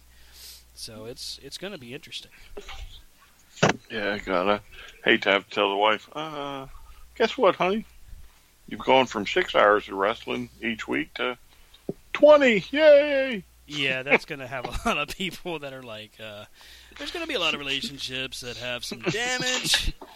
There's gonna be a lot of conversations that we don't get to have because I'm just saying it's about to get real uncomfortable in a few households that we don't want to talk about. I'm just saying Yeah, it's gonna be like In places- all over again. yeah. Uh, shout out. So okay, we we've talked about you know the rumor of Ring of Honor and Impact. We've talked about NXT on USA. We've talked about Kenny Omega and his comments about you know uh, how wrestlers that are in NXT would be opening the show for him if they were all in the same promotion. Let's talk about some cool news. Some news that kind of caught us all by surprise this week, and I'm happy about, and I think AEW fans will be happy about, because hopefully this turns into just good news all around for AEW. And that is the return of Smiley Kylie, Kylie Rae, to the wrestling world. Which, you know, it was a huge surprise when, you know, she seemingly retired out of nowhere. There's a lot of different stories out there about why and all of that. And uh, Brian and I were actually talking about before we went on the air tonight. There was even some some folks from over at uh, Fightful.com. Sean Ross uh, Sapp is one of them, who was really taking some unfair criticism from wrestling fans, as far as I'm concerned, where apparently wrestling media has been unsuccessful in attempting to get down to the root of the real problem or why Kylie Rae was not able to perform for a while. And frankly, it's a little unnerving because it's not really our business. If Kylie Rae decides it's our business and wants to share it with the public, that's up to her. And I'm cool with that. I mean, I'm happy to see her come back. I want to say welcome back to the professional wrestling ring. And from the looks of Twitter, Facebook, and all of our favorite wrestling news sites, she got a tremendous reaction in coming back to the ring. Uh, she wrestled at Freelance Wrestling last night. She was subbing in for uh, Shotzi Blackheart, and she was able to pick up the victory over Isaiah Velasquez. So, not only did she come back, not only did she get a tremendous response, but she won an inter- in- intergender match. It's a pretty good way to come back.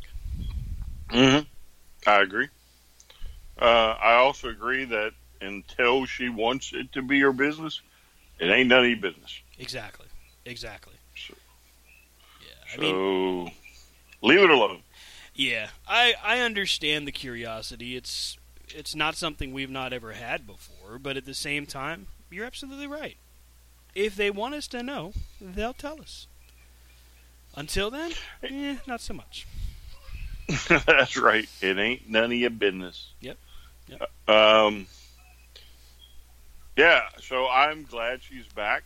Hopefully, we'll get more than uh, a one-off. Mhm. Hopefully, uh, she will return to the ring uh, in a full-time basis. Why she may have left AEW, why she may have thought she wanted to leave um, the wrestling world, hmm it's on her. Um, I did see the her entrance. I have not seen the match yet. Um, I'm not sure if I can find the match. I did again see her entrance, and I don't think she missed a step. I think the crowd loved her. Um, I think all the crowds will love her. Yeah, I agree. Um, she's just got that personality, you know, that little smiley and bubbling type personality. So Um, we go from a great return and, and a huge congratulations to something that just made me scratch my head. And this is something that was from uh, a football game today, actually. Here we go, breaking rule number 512 again. Um, over at the Minnesota Vikings game, Rey Mysterio was in attendance in his uh, complete gear, so he had his uh, had his mask on. And uh, Brian, have you heard this soundbite yet? Uh, no, I haven't heard a soundbite. I did see a picture of him Yeah. uh, in the stands. Let me turn this up. I'm going to play this for everybody to hear. And of course, this is courtesy of Fox Sports from the uh, Minnesota Vikings game today. And Ray, he's here. Look at him. He's in his uh, he's in his mask. It's like a luchador. This is like a Nacho Libre. Nacho Libre. Nacho freaking Libre. You know, this is the problem with uh, with a company like Fox. They're literally giving WWE millions of dollars, millions. And in my opinion, now, am I offended? No, but do I consider it disrespectful? Absolutely, because you're paying money for this company to come on your network, and now during a NFL broadcast, you're making fun of Rey Mysterio comparing him to Nacho Libre. Come on, man. That's just stupid. Why do you? Mm, got it. I mean, I would really hope to think that he wasn't making fun of him. He was just doesn't know no better. But you're probably right. He probably was uh, making fun. But would you expect Fox to be like, uh, "Yeah, we need to educate all these people"? No, no, and that's that's the that's kind of the saddest part of it is you would think in this day and age they would start learning from past mistakes and start educating their people. Hey guys, coming up real soon on our own networks. Yeah, it's this big company called WWE, and we're going to be paying them millions of dollars. So let's make sure we welcome them. Just an Yeah. idea. Instead, you've basically taken one of their biggest stars, and I wouldn't say humiliated, but you've definitely disrespected them. And, and it's just an ch- attempt at cheap comedy, is really what it is. Uh, yeah, I'll agree. It's attempt. Um, but you know, I don't. I don't. I think the WWE can probably rival the NFL. Not so much in money, but in uh, fandom. Mm-hmm. if that's a word. Um, you know, the the amount of fans they have around the world, they may even surpass them. I mean, Yeah. look at how many times they put on there about how they have more Twitter followers than what the NFL, the NBA, the uh, uh, baseball. So, um, but I bet you there will be a letter soon. yeah, it's definitely going to be one of those things where because it's all over Twitter. I didn't see the Minnesota game today. I, I was spending most of my time with the kids this afternoon, just kind of following the scores as they, you know, scrolled across my phone. But at the same time, you know, I log into Twitter every now and again, and I see that, and I'm like, what in the world? Because okay, you know, I get it. If it was like well, you know what? No, I- I wouldn't say that. So here's the thing. This also happened over during the Major League Baseball when Braun Strowman was in the booth talking about WWE coming to Fox.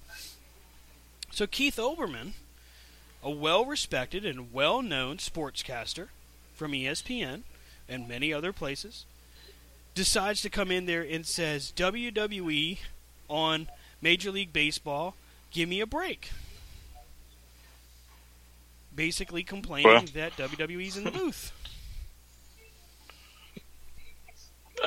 I mean, I think you gave probably Keith Olbermann a lot bigger um, kudos than I would. okay. Um, okay. I mean, literally, uh, if if I want to hear about baseball or sports or anything else, I Mhm. really don't think I'm going to Keith Olbermann. Um, I just find it interesting that these guys haven't learned their lesson from like 10 years ago. Because it was, well, about 20 years ago when WWE was steadily thumping everybody in the ratings. Everybody. Except maybe the NFL. And everybody was eating crow because everybody wanted them on their network. NBC wanted them on Saturday Night Live. Fox Sports and ESPN wanted them to guest star and do different things. But now it's okay to take shots at. Why? Like, well, I don't. I I don't. mean, it's weird. I don't think it's okay. Again, I don't think the memo's out yet. Yeah. You know what I'm saying? I Mhm. don't think they're going to understand what the WWE is going to bring to the family. Yeah. I'll lay money you'll find an internal memo sooner or later about, well, I don't want to hear this crap no more. Right. Right. Um, because not only is that little, to me, that comment could very well be considered racist also. Very much so. Um, But I just, um, I mean, it definitely stupid. tiptoes on that line. You know what I mean? Like it's. I would. I, I don't know that I would say that they were attempting to sound racist, but it definitely could be portrayed like that. If I'm Rey Yeah, I- Mysterio, I, might take it like that. Yeah, I, again, I'm not saying they were. I'm just Right, saying the the the tone of it hmm could very well be taken that way, especially in today's um, modern world. Yeah. And I mean, we we fully noticed that we're in a different day and age now. I mean, during the '90s and even the '80s, commentary like that probably would have been laughed at, and that would have been it. Mm-hmm. But we're in a different time. People are much more sensitive. Again, from a perspective of, am I offended by it personally? No, but I feel like it's just it's a poor look for a company that's bringing on. you know, here's a guy who's a great example of what this show has to offer in glitz and glamour, in appeal and athleticism, and just overall fan support. And let's not forget that Rey Mysterio is known worldwide. So forget WWE for a second. The guy is literally well known everywhere he goes. And it was Right. before he ever really made it big on TV. Who um who'd uh, Minnesota play today? Uh, let's take a look here. Let me pull up the schedule. The schedule. Oh, hey, look! I was just still. I had the uh, the score pulled up for the old uh, Carolina game. Sorry. Mm. Had to say, hey, hey, hey! It's our first win all year. Give me a break. Uh, let's see here. Minnesota. Uh, it was the Raiders and the Vikings. Ooh, I wonder if he's a Raiders fan. Hmm. Well, the good news is the good news is that you know because it's the Raiders and the Vikings, you only had about twelve people watching. So Oh, stop it! what? Well, oh, is that insulting now? Oh, I'm so sorry. I guess if we're not the Patriots, we can't talk about them, huh? I didn't say that. I'm just saying there was probably more than twelve people there. Oh, in in in attendance, yes. Watching on television was really what I was talking about. Oh, I mean, come on, who watches that the you- Vikings play? uh, they got they got fans. Okay, well, Probably more than. Never mind. don't say it. I'm invoking. Don't I'm you say invoking. I'm invoking the no football clause again. Oh, oh, wow, we're back to the rules. We're back. Before things get said, well, we haven't talked about the Skins and Cowboys. It's not like we brought that up. but That- yeah, but nobody expected them to win. you know, I would have been really happy, honestly, just to see that victory. I'm tired of hearing about the Cowboys already. But I do know our quarterback doesn't dress like uh, somebody else. Well, I don't think I think that's true for all NFL quarterbacks except for one guy. I'm just, I'm just saying. So there's Cameron, there's Cam, Camille. there's a, I think I think you might be onto something. Cam Newton may have multiple personality syndrome. Somebody check him.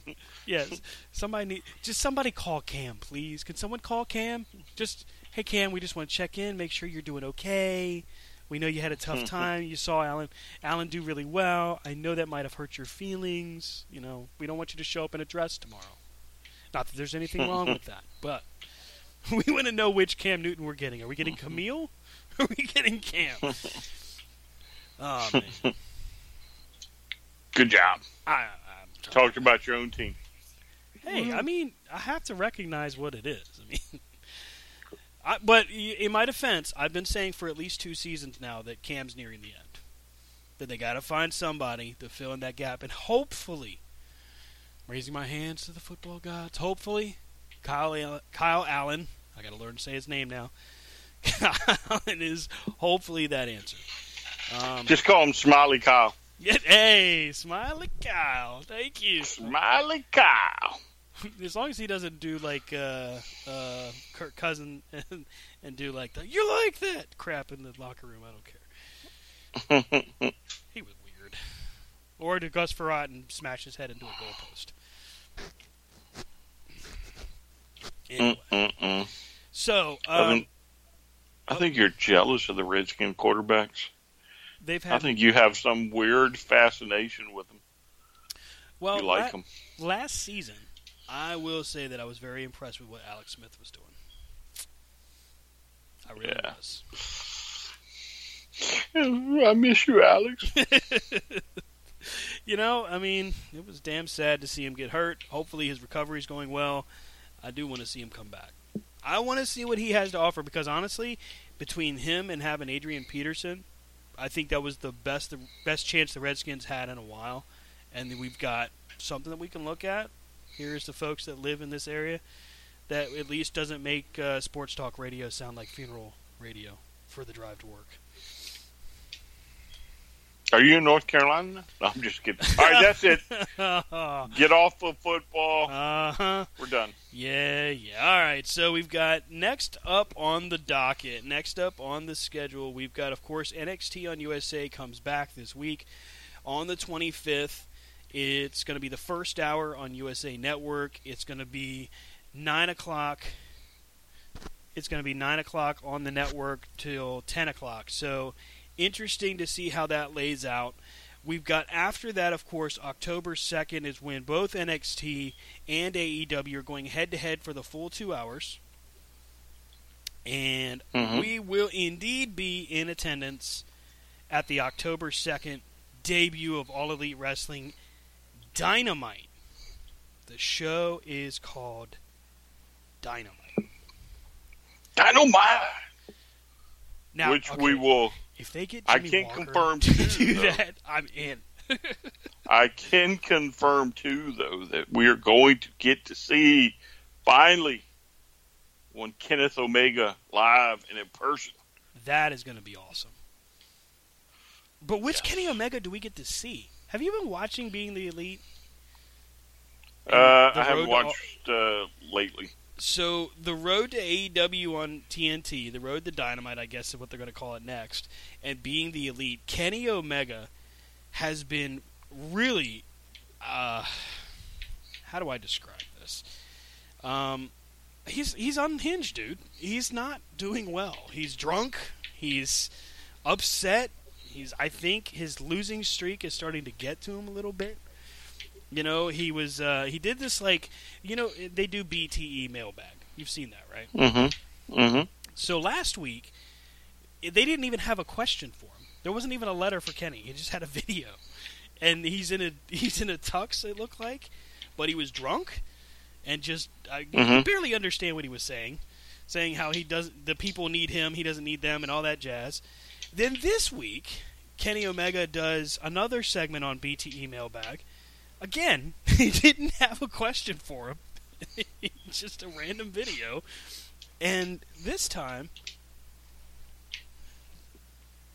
this time when we're looking at what he's doing, it's he's he's fine, right? He's okay. Mm-hmm. But then all of a sudden the camera kind of cuts off, like they're done, Mhm. and he's like, "Well, you know, I'm I'm just fine." And all of a sudden it's drunk Kenny again. So I don't understand what's happening here. I don't, I don't think he's really drunk, Kenny. I mean, he could be, but I, don't, I hope not. uh, he's probably just sad. You know, people get sad sometimes. Would you get sad? He ain't never been sad. No. Hmm People get sad, Sam. Maybe that's what it is. Maybe he is drunk with sadness. If, you, if that's even possible. maybe maybe that's what it is. I mean, maybe it's a thing where maybe it's a thing where he's just trying to recover. know. Or I'm maybe- I don't think he's okay. What? I don't think he's Maybe okay. you're finally going to get your wish. What's that? And one of these guys that are going to, you want to turn bad, are going to finally turn bad. Yes, Kenny Omega heel turn. Woohoo! Does that even matter anymore? Uh, yeah, for them, supposedly that'll that'll count for them. Stuff like that. Remember, hey, wins losses count. that's right. Now, do you want to see Cody Rhodes beat Chris Jericho? Uh, I want to see Kenny beat Chris Jericho. Well, I mean, okay, I I do too, but for me, if they put Kenny as the champion, like right now, let's just say Kenny somehow gets a title shot, Mm-hmm. you're the only guy that right now should beat him is Pac. If, I'm sorry, i I apologize. I just violated the rules. Um, on corner to corner, we do not refer to Pac as Pac. He is only known as the Bastard. My apologies, Bastard. but that's to me, that's the only guy that beats him. The Bastard is the champ.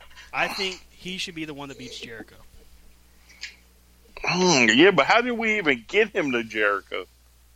Oh, so he's going to have to go through Page, and in much like how Omega and and the Bastard went at it, and Uh-huh. Omega got caught and got choked out. I think that's what will happen to Page.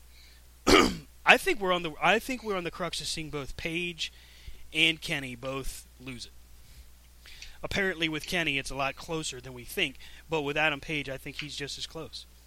And I think we might actually see that that like horseman esque faction where we've got Kenny, we've got Page, and we've got Spears. Uh, hmm. Page, Spears, and Omega. Mm-hmm. Ooh. Ooh. I'm just, I'm just. It, it's like uh, we if we were at like a wine tasting. Uh, You're letting Please. it. You're letting it swirl around. You're trying to. soak yeah, I'm letting that swirl. Um, with Tully Blanchard could- in their corner. that could be quite interesting. Uh, I it will be interesting to see if Kenny is indeed starting to go down the dog path. The dark side. Somebody has told Kenny to execute Order 66. Before the dog times, before Omega. Before the cleaner. Yep, there it is. There, that'll be a T-shirt one day. It's happening. Yep, it'll sell out around the world, and we'll be like, "Yep, now AEW's ripping us off." Yeah, there you go. Everybody else has. Might as well be them too. Mhm. WWE did it. WCW did it. Damn them! Curses. Damn them! God! Can we do that for Vince? Is that what we do? Vince! I mean, he's got us enough times. I think we've earned the right to just let the man have it. I'm just saying. I mean, he should at least put us on payroll for a hot week or something. Well, All I right, mean, what else you got in there? hey, As Braun Strowman is shaking you by your ankles, you got you got thoughts in that head? Hello. Suddenly, Braun Strowman has become Andre the Giant. hello. Oh, You make thoughts in that head? So, hey, oh, this is interesting. So apparently, Lacey Uh-oh. Evans got a speeding ticket while in Canada, and uh, oh yeah, I saw that. so this is directly from Lacey Evans's uh, Twitter account. She apparently got a speeding ticket, and uh, she apparently stays in nasty form the entire time. Let me uh, let me play this for the folks at home. Let's see. Are you serious right now? That's not a citation, is it? No, it's a violation ticket for speeding. It's, it's Do you, Macy, right? do you know? Do you know who I am? I have no idea. Well, I'm Lacey Evans, and I do not rate that ticket. So you can go ahead. Lacey Evans. WWE superstar, and you should know exactly who I am. Sorry, ma'am, I don't. Uh, hey, so here's the ticket information on the back. of You've got to be kidding me. Yeah. So, You nasty thing! I'll pay the ticket. okay, well, have a good day. Well, don't you have a terrible day, sir? Canada is terrible, and I can't wait to get back. Welcome to Edmonton. Oh, you've got to Did he say Denver? He said, "Welcome to Edmonton." Oh, Oh, he should have been like. Alberta. Calgary, Alberta, Canada. I mean, Landstorm. Uh, right? Yeah, that's kind of that's kind of cool. Oh wow! So a report from Canadian TV news states the incident was not staged. Oh wow! Okay. So we're going with that. I will say this in the in the video, the cop Mhm. is, is smiling and laughing while she's saying it. Oh yeah, I I really I don't. I mean, I don't know. Maybe maybe maybe she's old school in the fact that she she lives you know twenty four seven. You know, even if she went down to local Arby's, she's still you know playing the nasty card or whatever. But I would hope that would be um, a little bit of jest. I hope so. I sure hope so. He does say at one point Lacey, right? So I don't know. I give him credit for trying to make it work. give give Canadian TV news credit for trying to say it wasn't staged. I appreciate that. Much like the uh, mysterious disappearing AEW World Title. Yeah, that wasn't staged. Yeah, sure. hey, I'm still not buying that one. to quote Tony Schiavone, it's a work. I'm Just saying. How Well, cool is it to see that- I was gonna say, how cool is it to see him back on TV? Yeah, did you did you see the little uh, YouTube video that uh, he put out for the card on the first or on the second? No, I'll have to check this out. Uh, well, since we've got the magic of uh, audio now, isn't that cool? Um, let's find it. Yeah, it uh, Tony it Schiavone. has a very uh, old school uh, feel to it, almost like an event center. I I love watching Tony Schiavone just do what he does, just because he's so genuine.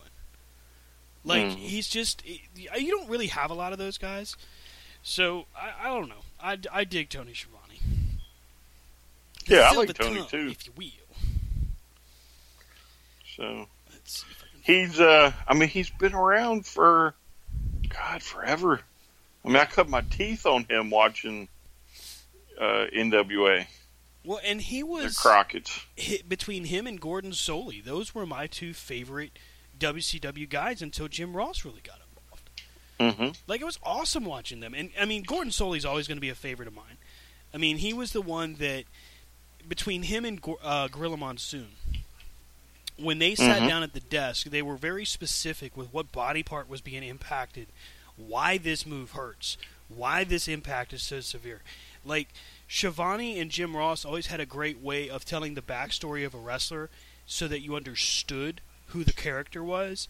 And so they worked really well with guys like Gorilla and Gordon Solie. It was always a great mix. Mm-hmm. Yep. So they, but yeah, I mean, I just every Saturday it was Tony Schiavone and Yep. uh, David Crockett. I loved it. I can remember a time when I was growing up and my older brother was a huge Lex Luger fan. And when he was in the Marine Corps, Luger used to do all sorts of stuff for the USO. And I can remember him telling me, "Man, he's so great. I love watching him on WCW and NWA." And I'm like, "Who the hell is Lex Luger?" Because I was a huge WWF guy. Like I was a Hulk Hogan fanatic when I was a kid. Ultimate Warrior, uh, the Rockers, you know, all of that. So when I got introduced to like NWA and WCW, it was at the end of the Crockett run. So it Mhm. was kind of in that transition phase between Crockett and um, was it Herd that came after Crockett? Uh, well, no, Herd was only like a, uh, uh, not general manager, but commissioner or whatever. Yeah, It was because it went from Crockett to Turner Mhm. as far as the sale of the company, right. but the um, commissioner, Mhm. I think Herd was uh, after. Um, I think Herd was next. Yeah, Herd was like right before. Or no, maybe he was there during uh, Turner. Um, I'm trying to remember exactly. Um, that was so long ago. I think he was there for while Turner was there. Yeah, I- I think you're right. I think he was. Yeah. Man, that's why I always like hearing about like when you and Rob talk about you know the Crockett's and NWA.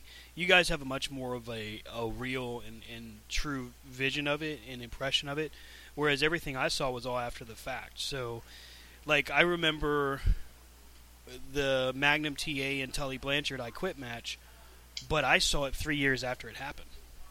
Mhm. I saw it on a I think it was a Best of Starcade match, or or Mhm. VHS that I had.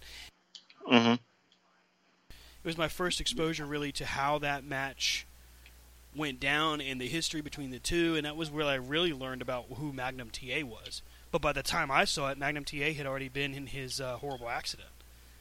Right. So it was like, God, I wish I could have seen, like, in the moment. No, I had to get the Shockmaster. Nah, that's what I got. I got the Shockmaster. Uh, there's no doubt that uh, if Magnum had never been in that accident, Yeah. the face of wrestling, as you know it today, would have been completely different. And I mean, like completely different. I think I think that because I mean even Flair said that he was going to be his guy. That was the go-to. That was who Flair was going to give the belt to. It wasn't going to be Mhm. Sting. It wasn't going to be Luger. It was going to be Magnum TA. And th- to hear that and to really think about it and to watch Magnum TA back then, I mean he had because you remember he used to do the promos with Dusty in the fur coats. I mean, Oh. he did all that stuff. Yeah, but the the fur coats uh, didn't happen often, and it was more to you know, kind of poke fun at Flair and them. Um, but I mean, he was definitely, you know, the what was coming next. He was the South Hulk Hogan. He definitely was, and he would have been. I think he would have been the guy to if if they if he had not been in that car accident.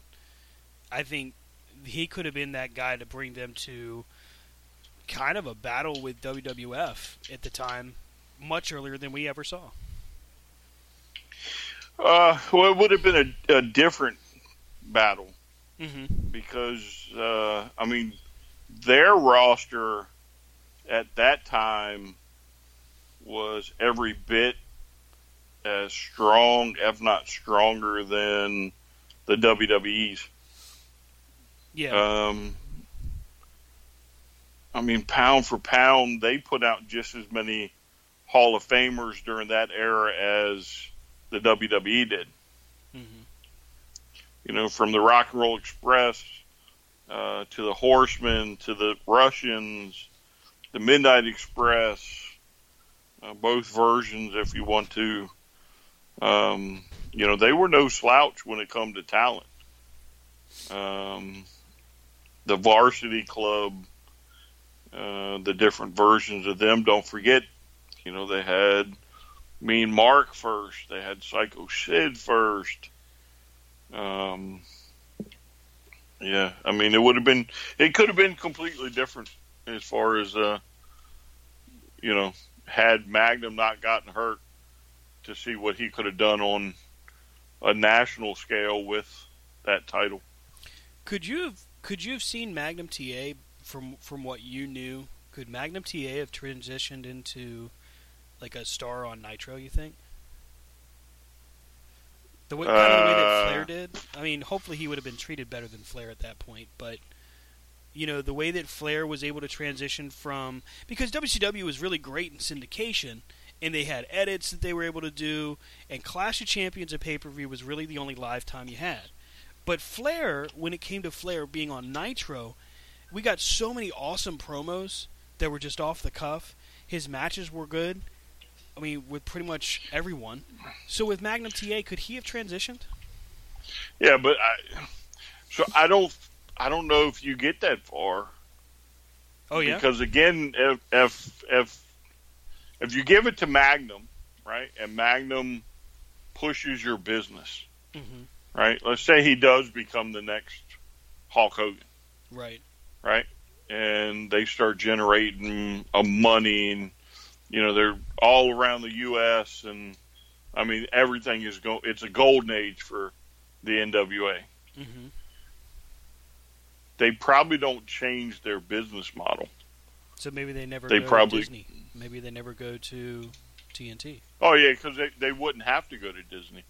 They they would still be touring, um, you know, the stadiums and I won't say like the high schools, but they probably would have moved up to the bigger stadiums. But that's what they'd be doing.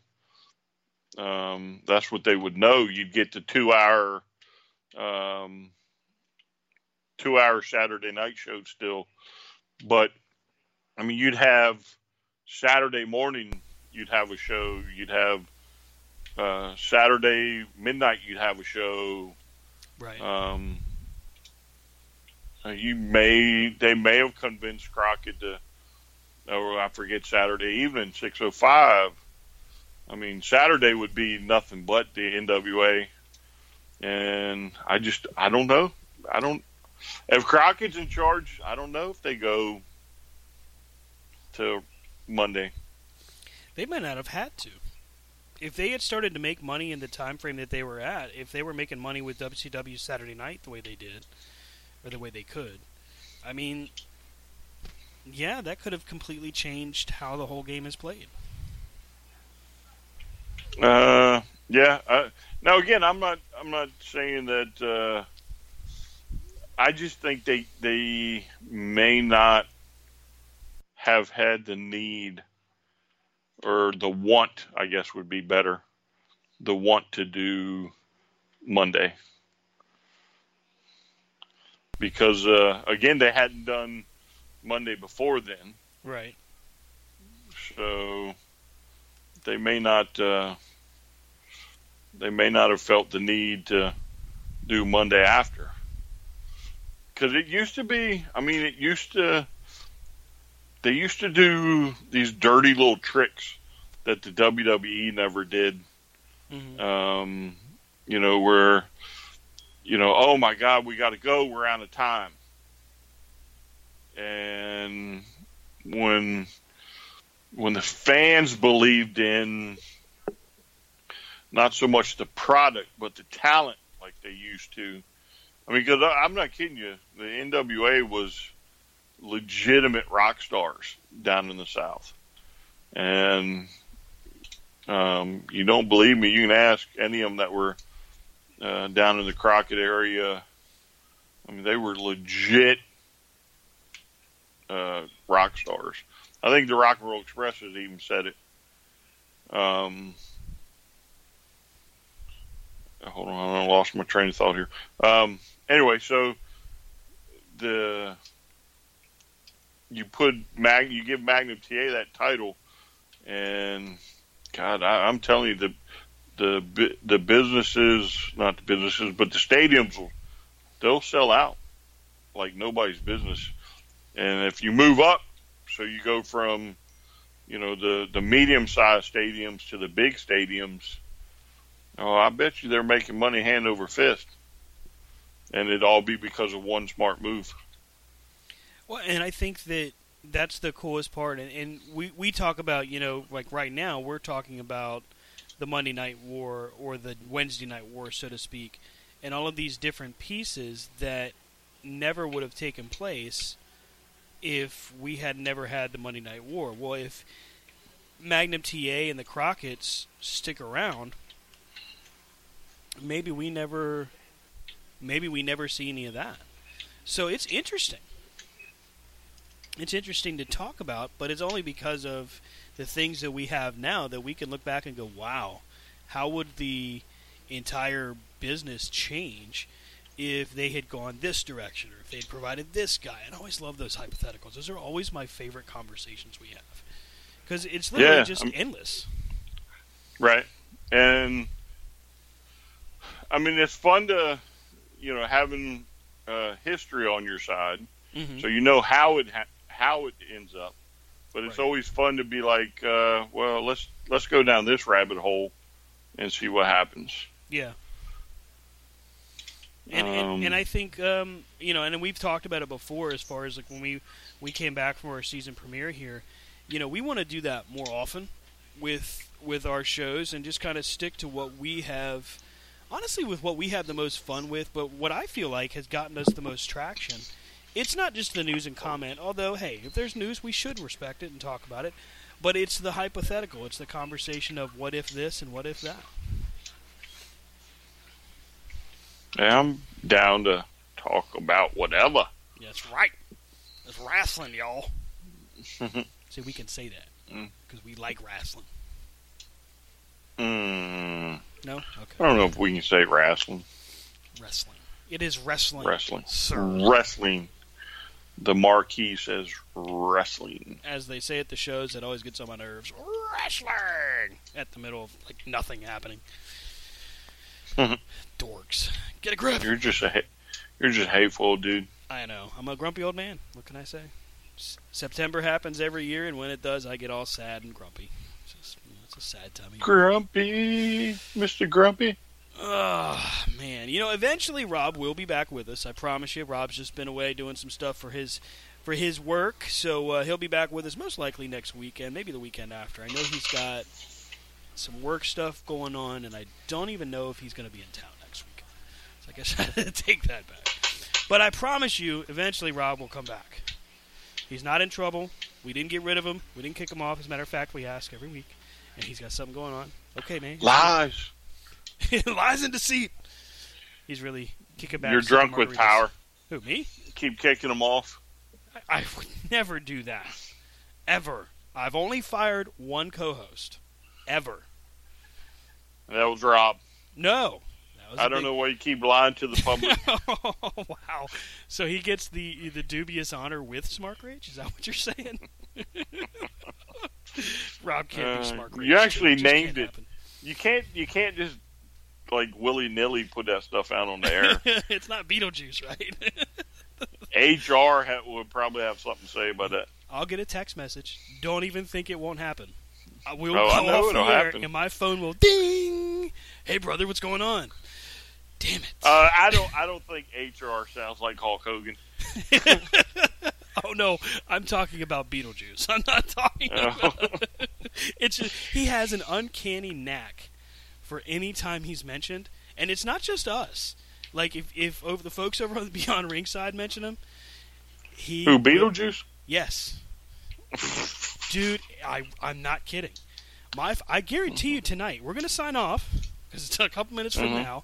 We're gonna sign off, and then he's gonna text me. Hey man, what's going on? Now he's now he's a Southern boy, you know, because I, I got my range with them impressions.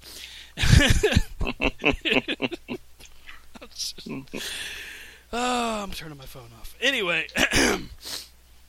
we will be back next week to talk about NXT on USA episode 2. We'll see how that rocks and rolls. We've got a lot more information to cover. Uh, don't forget that Hell in the Cell, October 6th. So, right after AEW's debut on TNT, we've got NXT going head to head with them, and Hell in the Cell coming up on the 6th. And then, after that, AEW's next pay per view, which is called Full Gear. And Brian, that's coming to us from Baltimore, Maryland. Are we going to have to try to make a trip? Mm, I know you're not a Baltimore guy. well, we're gonna have to play that by ear. I mean, hey, we see it on the 2nd of October. Maybe we see it on the 9th of November. I'm not saying, but I'm saying. Yeah, I'm not saying, but I'm saying. Yeah, Makes no sense. right. Because that's what I do. I make no sense. I know. I know. you try though. That's the main thing. You gotta put you gotta put the old college try forth. That's all that matters. What do you know about college try? You can't even spell college. Uh, Yeah, C O I said it. uh, and Spiracy. oh wait, that's, that's not. Damn it! hey, congratulations for EC3 winning his third 24/7 championship over the weekend. Uh, sadly, he lost it back to R-Truth, but that's just how the 24/7 game is played, I guess. Oh boy! That's it. Yep. So that's going to do it for us for this week. Let's go ahead and wrap up. You can follow Rob on the Twitter at Rob Hefner C2C, Rob Hefner on Facebook, and RDH UWP on Instagram. You can catch me at Stan Grub on Twitter, Stan Grub on Facebook, Stan Grub on Instagram. The show can be found at C2C Radio Show on Twitter, C2CRadioshow.com. That's right where you're listening to us right now. Make sure you check us out as we update the page. I try to update it every couple of days as news happens. Um, and then, of course, Brian, you're thinking next week for the crate? Uh, yeah, I think it's in between uh, tomorrow and the 26th, depending on my mail carrier. Sweet. So we will definitely have updated images on the uh, on the page. We'll uh, you'll notice with Brian's page right now, we've got it set up where it's just kind of it's, it's Brian's corner. And Brian can do what Brian wants to do. If he tells me to put pictures up on there, we're gonna put pictures up on there. If he's got something to say and he wants to write it down, we'll let him write it down, and I'll throw it up on there too. I'm considering putting some archives on there as far as some of the written stuff that I've done. I don't want to bore anybody to tears. I know it's all old stuff, but I've thought about that. So if you guys get a chance, head to the webpage, go to contact us, and send us your feedback. There's a chance there that you can send us an idea for the show. If you want to be a guest on the show and come talk with us, we'll be happy to sit down with you. Or hey, if you want to bring us to your promotion, if you want to bring the C2C crew to your promotion to hang out and make fun of you, we'll be happy to do that. We'll do that, and we'll get paid for it. It's the best thing you could ever ask for. And hey, if you want to collaborate with us, of course, you can do that too. But it's all right there on the contact us page. Um, but hey, thank you so much for the positive responses we're seeing. The traffic on our website is tremendous, and you guys have been nothing but great. Our show's getting downloaded. Our website is getting great traffic. I can't say enough cool stuff about it. Before we go, Oh my God. what? You sound like one of them guys. Oh my God! One of them guys? You know, you guys are you guys love us. They like us. Just They really just like leave us. alone. All right, Oh, I want to hear from you. I don't know, man. If you're not talking wrestling, nobody wants to hear from you. You're probably right. Well, I guess I don't have to give uh, Brian any kind of hey, follow Brian if, if nobody wants to hear that from us, right? That's part of the contract. Uh, it, Do you know, it, or HR's calling. we did have we did have you know a few HR scary moments, so we don't want to have those happen too many times. So of course you can find Brian on uh, on Twitter at strcp21, and you can also catch up with him Brian Taylor on Facebook, and that's it. That's where you can find him. Yeah, pretty simple. We try to keep it simple around. But that's going to do it for us here at the Corner to Corner Show. We want to thank you again for listening, and we will see you next Sunday. Same bat time, same bat channel. And we out of here. Uh, I don't think you can do that either. Wait, is that another HR call? Uh, yeah, that's that's probably Warner Brothers. Damn it. Well, hey, we can Yeah. finally get our foot in the door over there, too. That might sting, Yeah, all right, fine. and not the man. We don't want it to be stinging that sting. Come on, Steve. Thanks again. We'll see you next week. Deuce. See you.